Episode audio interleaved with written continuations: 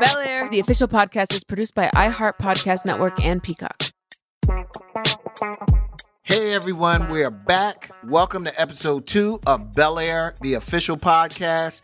I am DJ Jazzy Jeff. And I'm Aida Osman. I am so glad to be back. I just watched the fourth episode of Bel Air. I'm assuming most of our listeners have too. I know you did. Yes. So today's show is really special to me because it's so, so personal. We're going to talk about the style of the show and how the minds behind the show built the worlds of Philly and Bel Air visually and especially with the music. Yep, that's right. And we all know the original show is responsible for setting fashion and music trends of its time. I don't know, Jeff, you might know a little bit about the music trends, but how do you feel like the current show pays homage to the original show? I think it's a great graduation to where we are today. The fashion is just on 10 with the sneaker culture and just everything that everyone is into today. It definitely pays homage to the old show, but with a graduation to a next level up. Yeah, and I mean, just even coming from like the younger generation, I can feel it and I can resonate with it. It doesn't feel corny, tacky. It feels intentional. And the music especially stood out to me because we're getting the the deep gritty sounds of Philly that I love, but also the warm, bright, jazzy tones of LA. That's just a testament to the show's genius composers, Robert Glasper and Terrace Martin, who are going to be joining us. Oh my so. God, I'm so excited. And we are so lucky. We have Morgan Cooper, creator, and also Rasheed Newson, who is co showrunner of the show.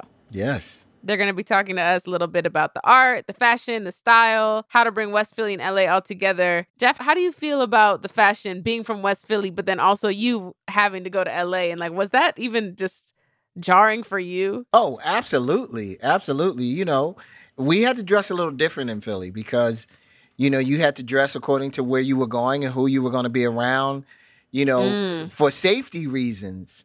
So to get to LA and kind of be able to let your hair down a little bit was was definitely refreshing. Yeah, because you could wear whatever colors you want in, if you're in the car.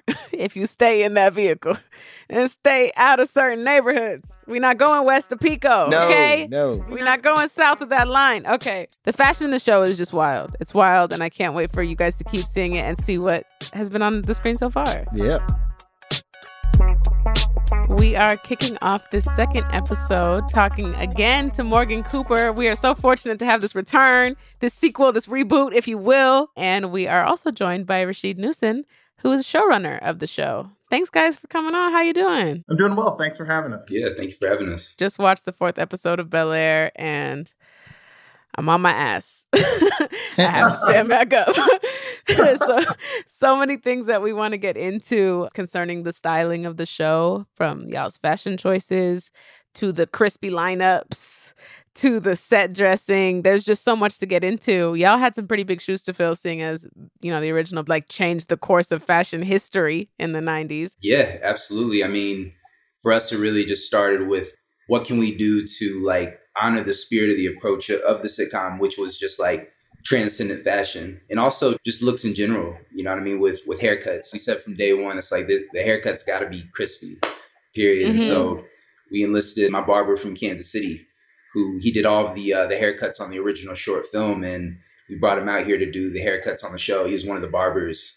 And uh, you know he had him right, you know had him looking right because you, you got to, you know what I mean. We we want to honor black hair through our show and really make sure that we're paying attention to those types of details. And it's the same thing with with the fashion as well, and making sure that um, the clothes are telling their own story. You know what I mean? So that was something that was important. Is in the pilot, you know, a lot of the tones that Will was wearing were more muted tones because he's from West Philly, where like if you're flashing walking down the street, like that can get you robbed.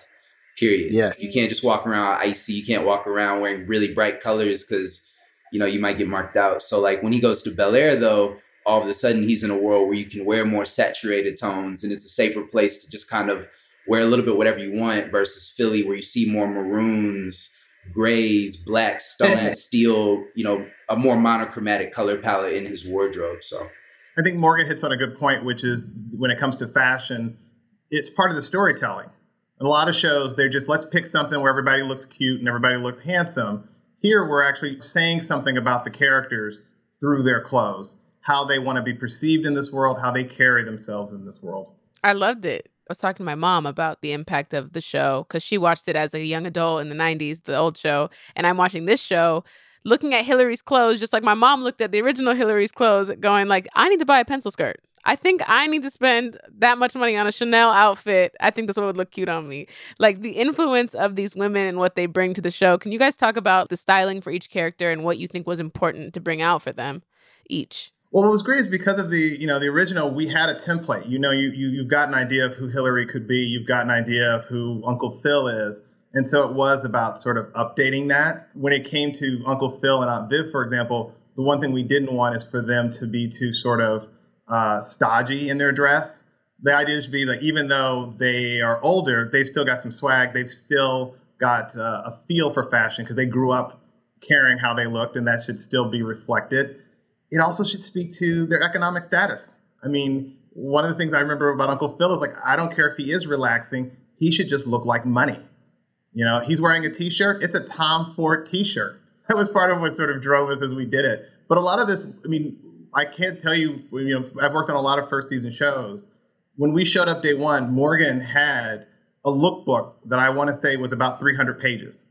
So you had all this material to begin the conversation and it doesn't hurt when you've got just an incredible looking cast who make everything look good. You know what I mean? Coco serves those looks. You know what I mean? And, and Jabari and uh, and Adrian and Cassie. I mean, oh my God! Like they're they're all just such beautiful people, and so you know we wanted to make sure that we had clothes that once again told a story, and it was also our chance to incorporate black designers as well, and that's that's something that we're really really proud of you know, where, where you see a uh, a grayscale, a black mannequin, an AC cream, like you see these these black designers, you know, in our show, and and that's important. That's how we shift culture, you know, is by providing a platform for them to express their brilliance through the wardrobe. And so I'm I'm so thankful we were able to do that.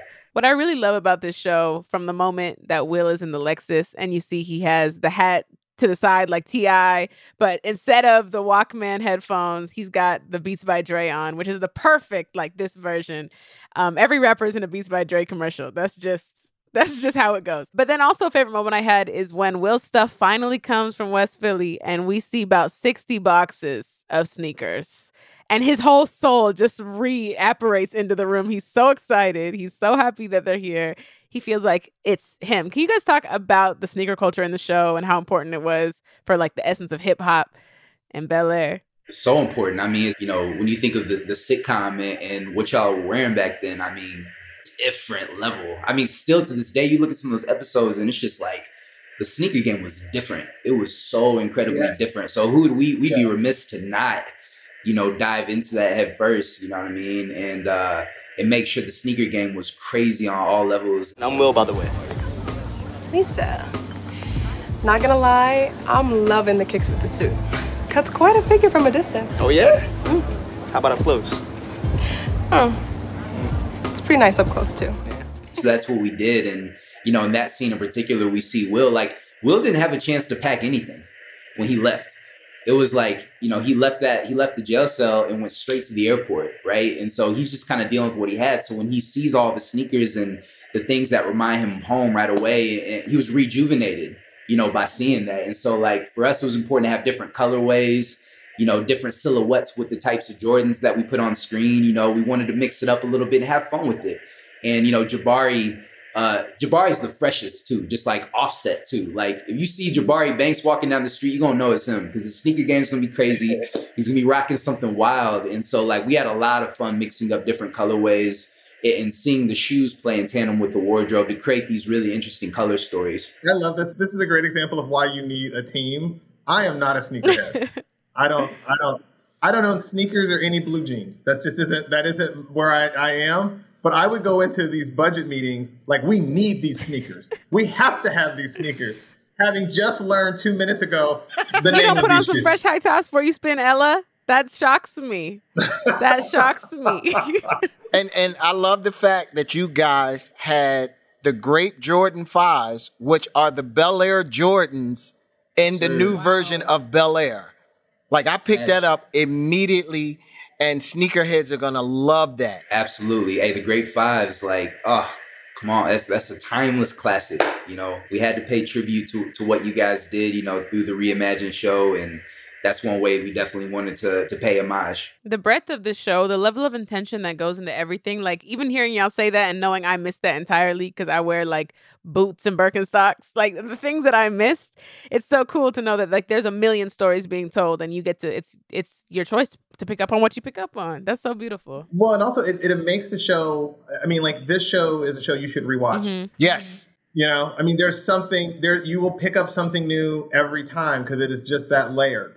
I, you know, very few people probably will catch everything. We barely catch everything, and we were here. Uh, but it, I, it it bears rewatch, and it, I think it'll hold up over time because of all of this. You guys That's nailed exactly- that. The- One of the first things that I said is we didn't look that good.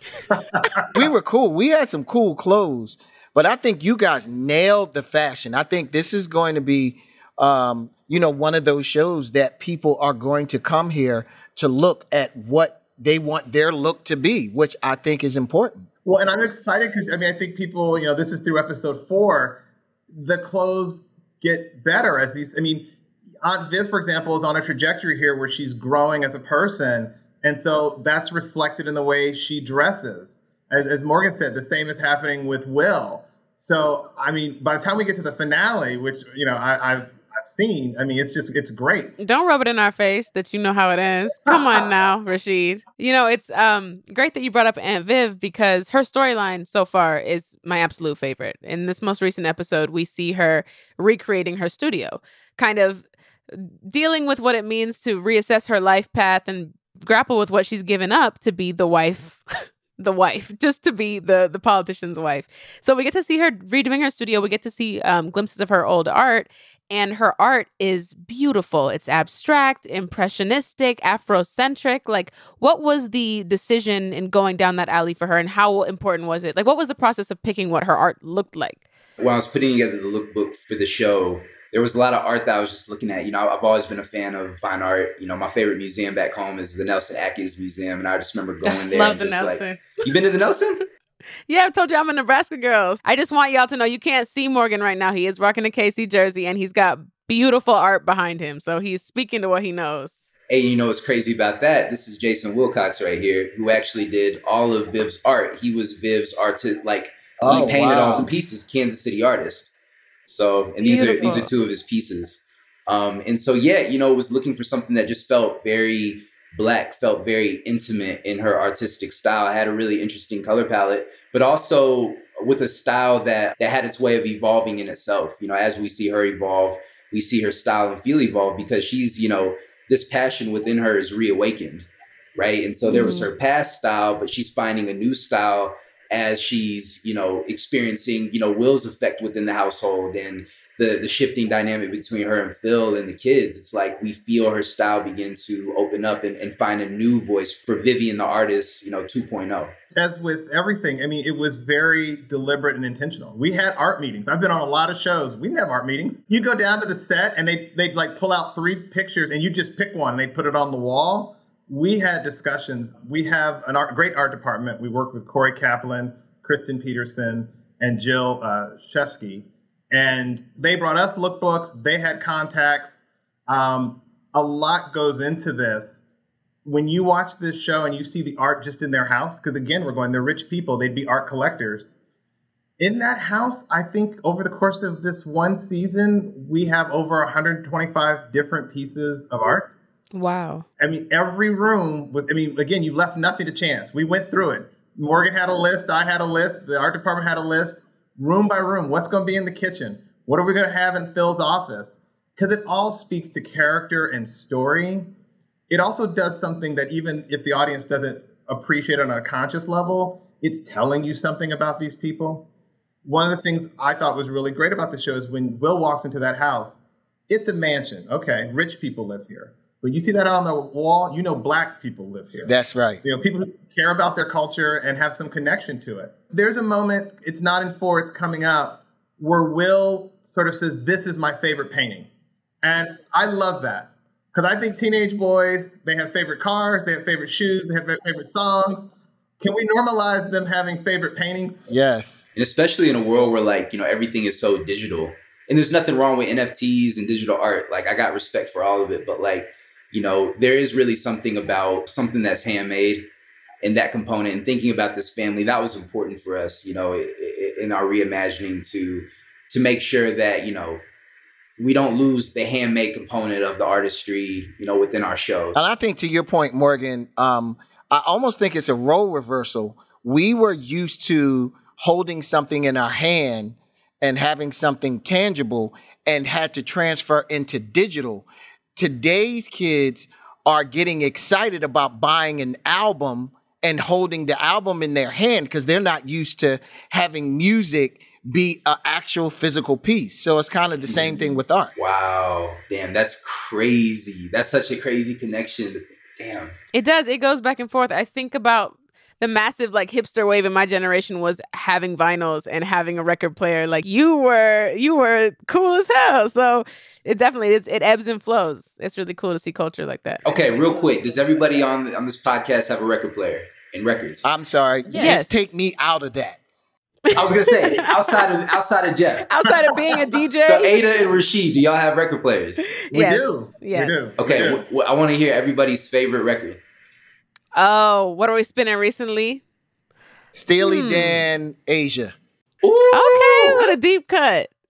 Um, I recently have been listening to Vince Staples FM. Like, I got it for that, and it sounds so much better, more fun, warmer. I really enjoy it. Big boy voice cut through, cuts through. We, I, my husband and I have two small children, ages four and seven, and we play music every night at dinner.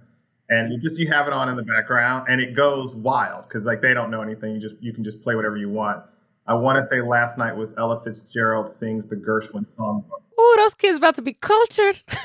Ooh, they about to be cultured. They are, though it's it's sort of sad. Like my daughter is in love with Lena Horne, and at one point she was like, "When can we see Lena Horne in concert?" And I was like, "Oh wait." R.I.P. girl. I'm so sorry. this is a perfect transition into what I really want to talk about. A scene that actually made me cry. Like no cap. I wish I were lying, but the scene where Aunt Viv is braiding Ashley's hair. And she even tells her, like, well, I already changed my hair because of the polling numbers. This is one of the biggest donor events of your dad's campaign, which means we need. We need to be perfect. Look, I know this campaign hasn't been easy. Trust me, I'm feeling it too. We all are. So why do you do it? Because I love your father. And he spent years going to all my gallery openings and art shows. And now it's his turn to be in the spotlight, and we need to all be there for him. And we see the sacrifices once again that she's made for her husband's career and for what she, you know, exemplifies. I think about like Matthew Cherry's hair love and Solange's Don't Touch My Hair and how we're clearly in this black revolution about raising awareness about what it feels like to have hair like this. Um, from the the A's to the B's to the C's to the you know all of it. So, can you guys talk about just how important that scene was, why you put it in the show, and what you think it means for the characters? Oh, sure. Uh, I think, I mean, that scene, I love that scene. It it does a lot of things for us. One, it sort of grounds them. So Viv is wealthy, but she still she still braids her daughter's hair. That's still something that they do to bond. Even though I think in that scene, Ashley isn't totally bonding with her mom because you know she's she's a preteen. That happens. Um, and I think, you know, we we think of the changes people are asked to make to their hair, to their appearance and we normally think of like the Michelle Obama, we think of the political cost, but that can happen if you become a teller at a bank. So often, Yeah. as Black people, we're sort of asked to tone it down, rein it in, look professional.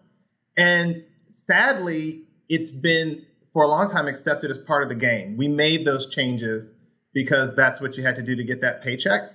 I love that that's stopping. I love that people are just going, I'm, I'm going to come as I am because because I'm actually here to work, and that has very little to do with the hair on my head. So I, I think the show reflects that uh, that that awakening. I also want to ma- mention one other thing about the hair braiding scene, and and that's important to us is that you know this wonderful hair doesn't just happen. Yes. Some, somebody's got to braid this hair. Somebody's got this takes this takes some time. Uh, my daughter, I helped braid my daughter's head, and I'm you know we do it in two parts, and we have two people, one working on each side, because she is seven and she will only sit for so long. You know, we've got this down to a military operation, and we wanted to see that reflected in the show. I mean, even when they come down for breakfast, that these, he- you know, they've got bonnets and, and head wraps. Like it should, there should be a reality that says, you want this great look, it takes some work.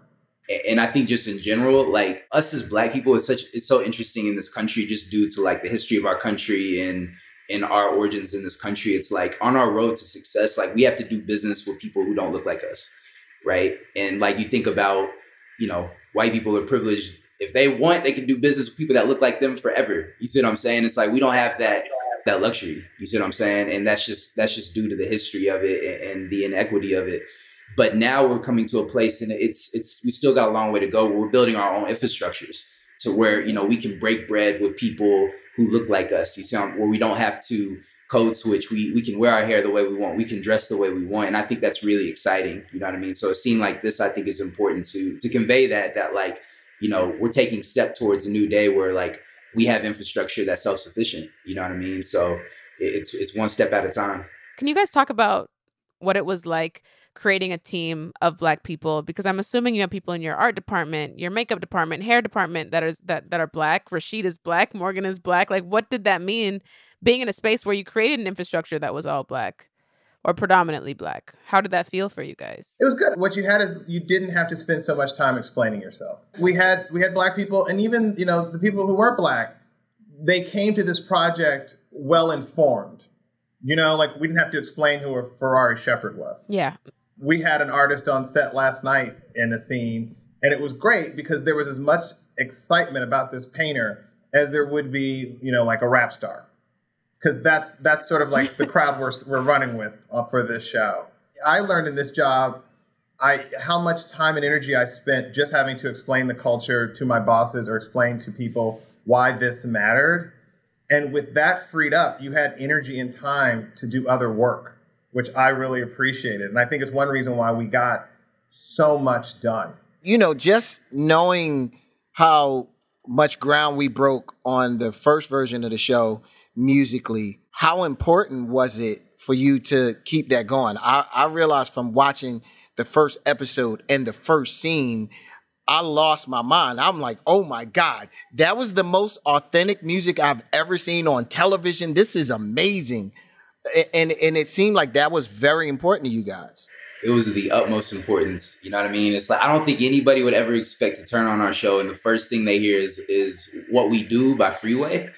Like What? like, you know what I mean? Like, and that's what it's all about. Is because if you know, you know. Like that is such a touchstone within the culture. And, and you know, going to Rasheed's point about having to explain some of those things, there were times that you know, candidly, that that was a little bit of a challenge for people who didn't understand like why that song was so important, why No Role Models was so important, why Meek was so important, why you know having you know Sim Santana, a young West Philly rapper who's really doing his Yes. things, like these are cultural touchstones. And so even if you don't know, you can feel like there's some real energy here. You know what I mean? Like these lyrics and the, the way these bars are coming out, like that's real energy and that's real texture that we needed to really show Will's world in the most authentic way. And so that's what it's always been about is just like, once again, through the prism of character and the world building, like where are we at? Okay, like what are the sounds that we're hearing?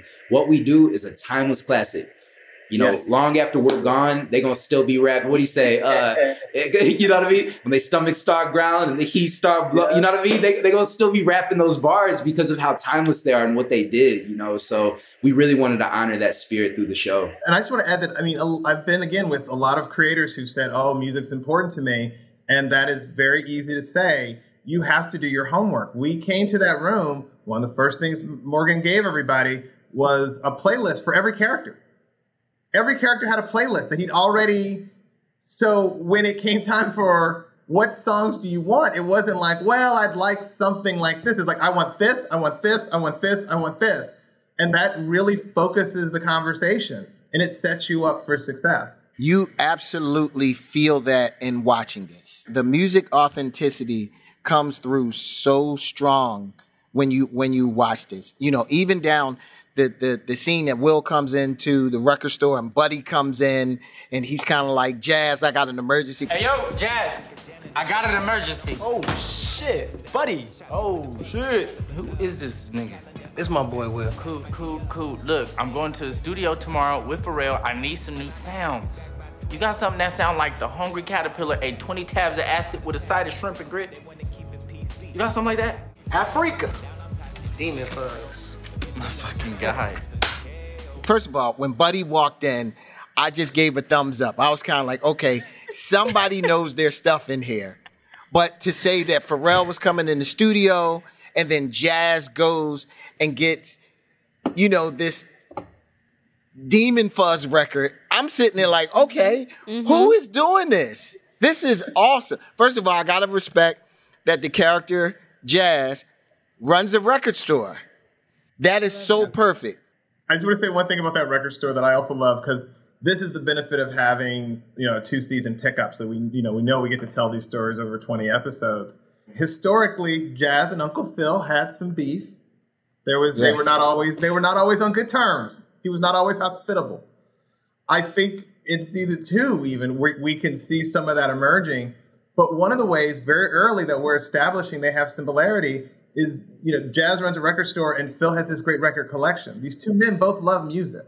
Yes. There is a foundation for understanding here that may help us down the road. And I love that like it's it's been planted from the very beginning. Phil playing Tribe Called Quest was everything to me.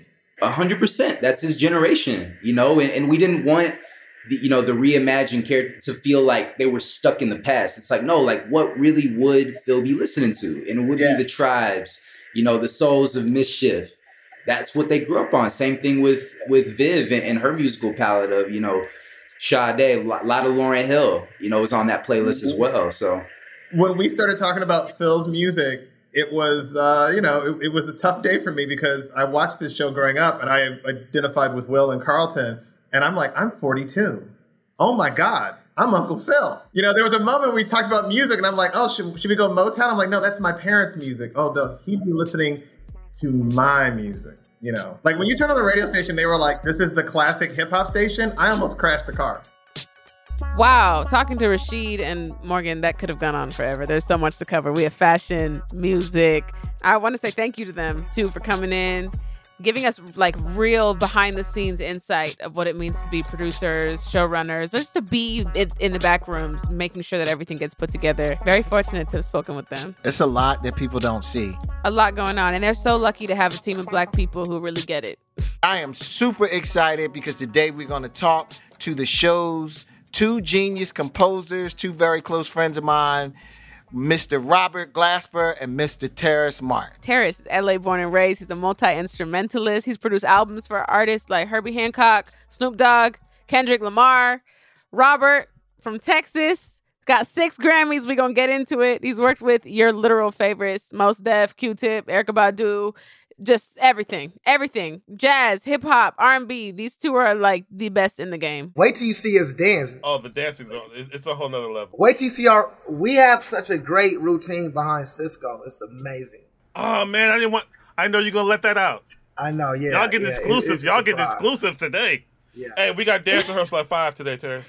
Welcome to the podcast. What up? What hey, up? What up? what up? What up? What it do? Can y'all two explain to listeners like what actually comes along with composing the music for a television show? What parts of it feature the two of your work? We're a whole different thing that's kind of never been done before in this film scoring world, I might say, because we're not only composing, doing the score, but because we're record producers and you know the Rolodex is very round. You know, when things can't get cleared, we get them cleared.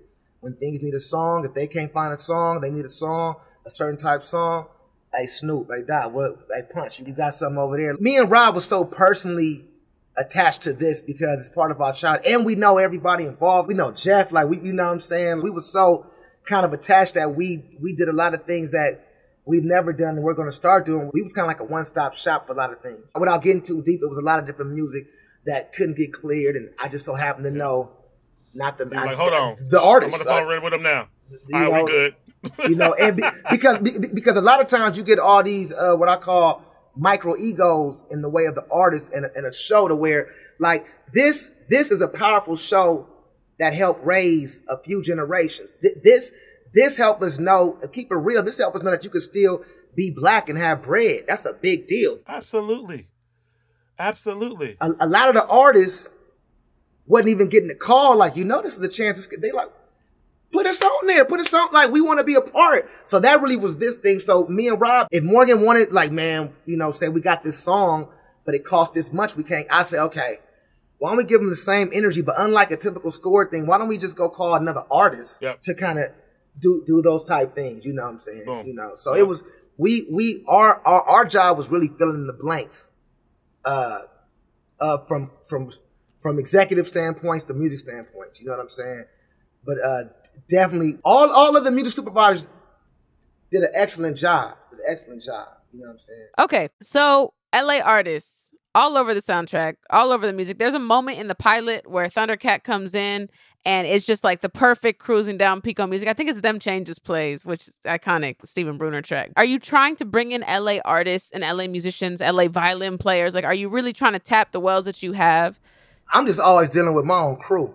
It just make it easy. It You got a make mean easy. crew.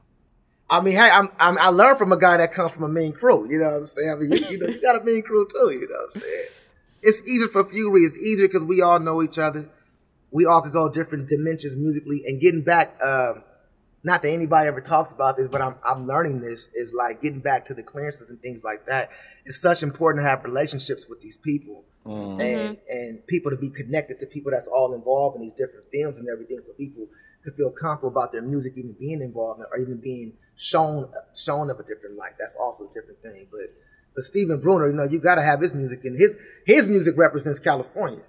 Entirely. Yes. Entirely. Absolutely. And that and modern music in general. But it definitely represents Cali, for sure.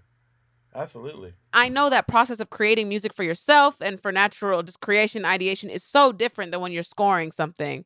So can you talk to that a little bit? Like how is it different when you are making songs for both? So yeah, when you're when you're just making music for yourself, Scoring yeah, life. You're on your you're on your own time. Yeah, yeah you know you're, you're on your own time. You know what you feel. You know what you want. You know what you're trying to portray. What story you're trying to tell. Mm-hmm. The, it's harder to score something because you have to try to bring to life what somebody else is thinking in their mind. Mm. You know what I mean? So it's not your vision, it's their vision. A lot of times you might have a different vision, but you have to tell their story, what they want to portray. So that's the hard part. And you're on someone else's time at Yeah. the same time. And some people might not even know what they want yet, but they want you to magically. Most of the time, they don't know what they want. Well, you know what? It's it's for me. I, I don't do that many revisions for me. You know, if, if it's my record, I got one two times, and I hope it goes well. Scoring is like the ultimate test of of your ego. It's the it's the ultimate like. I'm a grown man with children. You know, you know, you know. I pay taxes, all kind of grown, non-fun mm-hmm. things. It's a true test. You know, when you say you want to start scoring movies and scoring TV shows, you have to really understand what that is. First of all, it's definitely an honor, but it being such a big show and it's classic mixed with something new. You already had Quincy dive in, QD3 early, then you got all then you got all these things, and it's like people with this show is like, it's a whole new thing. But you better not fuck it up. It's like that's kind of the whole mm-hmm. that's been the whole thing, you know, like you're like, we want all your sound, but don't forget that first one. You know what I'm saying? it, it's been a mm-hmm. learning experience, and it hasn't been easy, but it's been beautiful. It's been a challenge, and I, and I, I believe challenges are great because I'm now at this age, I'm addicted to the breakthrough. So any challenge coming my way, I, I love it. So hmm. it's been very cool. It's been very cool to do 20 million revisions on one cue, turning things up and down. It's been cool. A 10 second cue. Oh, and everything is an emergency and a deadline on a Sunday. It's got to be a lot because when you guys are making your own music, the only producers you answer to are your damn selves. But when it comes it. to this, right? Like you got a whole team of people who may or may not understand the music that you're trying to go for, who may not understand why No Role Models is the perfect song to start the first episode. Like, what exactly is going on with that, too? Do you guys ever get kickback? People are like, nah, that's not it. That's not right. Try it again. then what? Uh, yeah, for sure, definitely. And that's something that, and like Terrace said, you, you definitely get your ego checked if you have one, because you'll send some stuff in where you're like, boom, nailed it, and no, you did not. yeah, that's great. Could you try something? You know, you have to be okay with rejection. Rejection is a big part of the game. If you're not okay with rejection, don't do it. You get rejected more than you get the okay. That's true.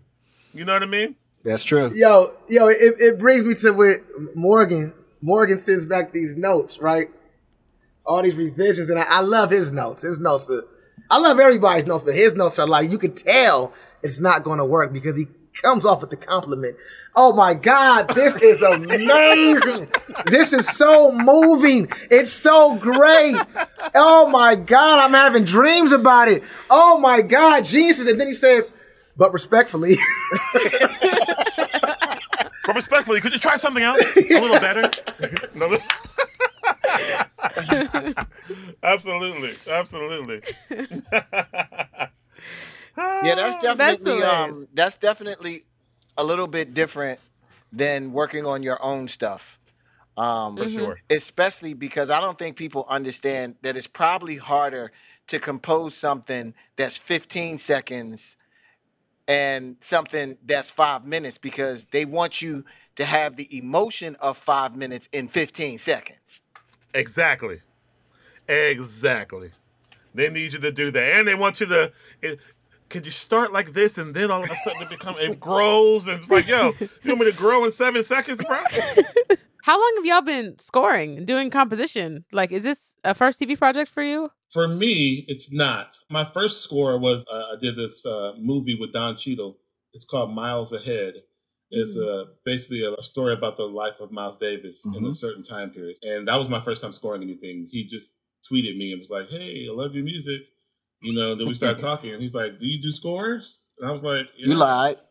I lied, uh, I lied, and then I had to have Derrick Hodge, shout out to D Hodge. I had to have Derrick Hodge fly down to New York and show me how to work Logic so I could do the score. Because I had no idea how to do any anything, and I was about to go on a on a tour in Europe, so I did half of the score when I was in Europe. Then uh, after that, I did this movie called The Photograph, Mm, mm, um, oh, with my boss Issa Rae and my favorite Lakeith Stanfield. Yes, we are familiar. We're familiar. I scored that one. I scored this documentary about the Apollo Theater, and that actually won an Emmy. Also, I scored this dope show. This is a, a documentary about a show called Mr. So- called Soul, but the, the, the documentary is called Mr. Soul. You know about that, Jazzy? No, I don't. Bro? No, I don't. It's basically Soul Train before Soul Train. This is like 1970. Ooh and they had it was everybody's first time being on TV, like Ashford and Simpson, Earth, Wind and Fire, Stevie Wonder, but not even not even just that, like McCoy Tyner. Oh my god! Like it went it went all over the place, and then they had you know Muhammad Ali on there talking, and they they would do forty five minute sets. What? So it's live, mm. and you do whole forty five minute sets, bro. But it was only on air for like three years, and then President Nixon was like, "Oh," because then they started getting Angela Davis on there. Oh yeah. Blah, blah, blah. It started getting too political. They cut it off. And then Soul Train started like a year after that. Okay. This show is called Soul. So the the documentary is called Mr. Soul. It's a music documentary, so I can guess it's a lot of archival footage and Questlove talking. uh, I think he might be in there. yeah, that's every music documentary. Of course, shout out to Quest. Uh, congratulations, Quest, yes, for, yes. For Yes. You know, for the summer of soul. Absolutely. Yes. absolutely. A bunch of soul Yeah. out here. We out here. And he's in the movie Soul. It's so much soul. Listen, Right, we got a lot of it's soul all over the here. place. But it's my favorite thing is watching my, you know, my favorite musicians, these legacy musicians and all that, like coming into the film industry and the TV industry. But I want to know, there were so many times I was watching the show and I would hear something dope and try and Google it, and Google would be like zero results. So I'm like, these people made this song for this scene, and I'm not gonna find it anywhere unless I buy a soundtrack or something or whatever. But are y'all like digging in the archives for old things, or are you making it up right there for watching the scene? Right there. Wow. Right there because what me and Rob are learning too with our partnership and, and this whole new venture, we could have all kind of preset things ready to go. But we realize that everybody has their own version of what sad is, what happy is, what's exciting, what's soulful, what's not. Everybody has their own thing. For a lot of this stuff, we work faster just creating right there instead of like, let's go through the files. We, we tried that. We tried that, but you know, nothing really worked from our files to the point we had to, you know, Morgan, respectfully, this is amazing. Oh my God. Can you guys create something from here to here?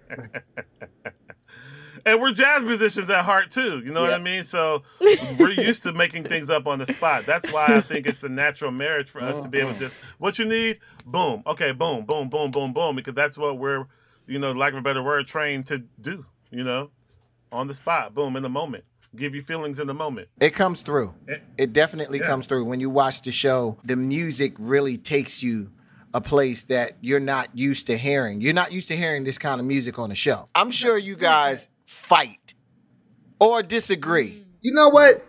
When when me and him disagree, is first of all when we do disagree and we do have any type of get back with each other, it's only to get to the solution though. It's That's not it. Yeah. it's it's not really to be like I'm right, you're right. It's like because we we we usually attached by the head when it comes to a lot of business, so we not trying to fuck off no deal. We like, well, what do we, mm-hmm. what, which way? I, you know, like with Rob, Rob, be out there telling me, nah, they don't take that, they don't take it like that. Just calm down. Mm-hmm. And I gotta tell mm-hmm. Rob, bro, stop giving them every fucking thing. They don't like us. Yeah, yeah. You know what I'm saying? So it's like, it's like these two things. yeah, yeah, yeah. Now we have a high level of respect from each other, so we listen to one another. We both Yeah. know. Sometimes, d- d- depending on the situation, I don't know. Hey, Terrace, whatever you think, bro. Yeah, and, and Terrace the same same, thing thing. for him. In certain situations, he be like, "Rob, you lead this. I don't know what you think." And then sometimes it'll be like, "I feel this. I feel this. All right, let's try both. Let's try this one first. Try it You know first. what I Yeah. mean? It's Yeah. it's really no arguing per Yeah. se. Oh, Not on this. We debate all day about shit. You know what I mean? Yeah. But we, we don't. You know. Yeah. Yeah. You know me. But I don't think that they could have gotten a more perfect group of people to basically score this because with this kind of picking it up in the 90s and taking it into 2022 and putting a little dramatic spin, you know, if you guys were around in the 90s, you probably would have been doing this in the 90s. So I think it was just a perfect alley oop to throw it to you guys because, like you said, the whole being able to compose on the fly kind of allows you to to get the feeling that sometimes other people can't. We was bringing sounds through. We was bringing orchestration through. We was bringing harmony. We was bringing everything all the other guys got as well. Don't get it fucked up. But mm-hmm. I'm, I'm proud to say what what we was bringing through is a high level sense of reality to this. You know what I'm saying? Like we felt more like way before the, the show needed music, it needed another layer of reality to add to that. You know what I'm saying? And I think that's even what's missing to me and a lot of other scores I see. It's like it, it make me not even believe the fucking story. Like, you know what I'm saying? So this I'll never forget. the- Not to cut you off, there was one scene where the score that they had in there, they had um uh don't say no name, they gonna Uh, think we was- dissing. They gonna think we dissing. Don't say no name. no no gonna think no we it's good. It, it Okay. was source music. It was source music that they had for a scene, a skating scene, and Terrace is like. No, they wouldn't play that in a skating rink in that year in LA. I know because I was in those skating rinks. They would play XYZ, boom, boom, boom. And to people that are from, you know, so that's little things like that. Hey, they were skating to like uh he's worthy, whatever they was skating to.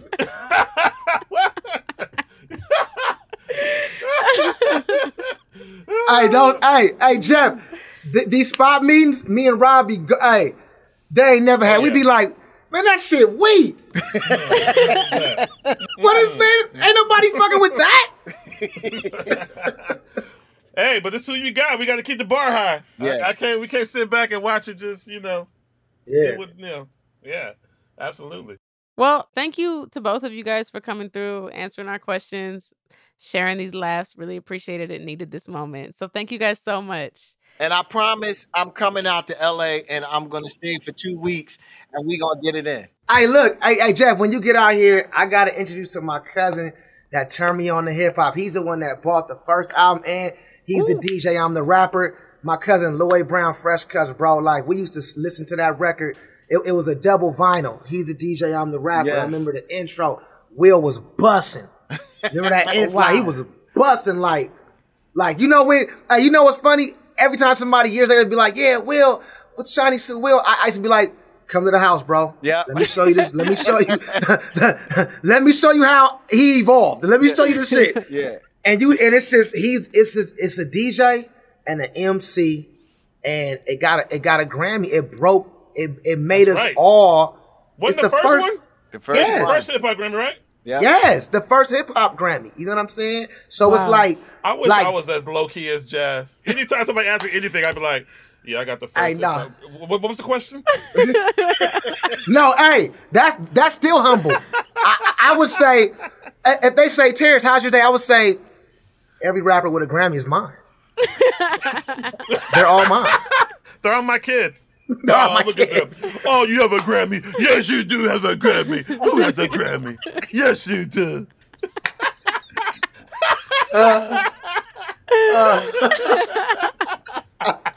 Look at him with the Grammy. That's funny.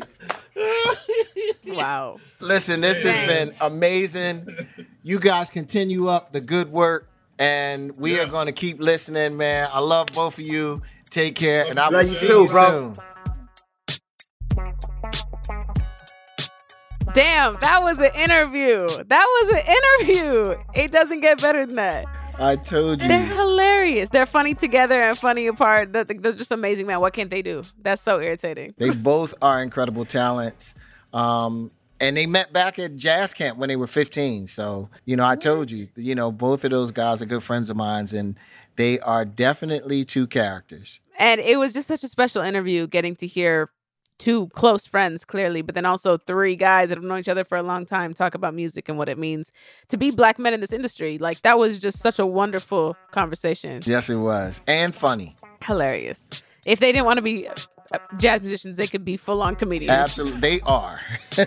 Once again, thank you to our guests, Morgan, Rasheed, Robert, and Terrace. Next week, we'll be talking about a theme that's a through line throughout the entire show, which is success. Check out the next episode of Bel Air streaming on Peacock this Thursday and come back to the podcast every Friday to hear more.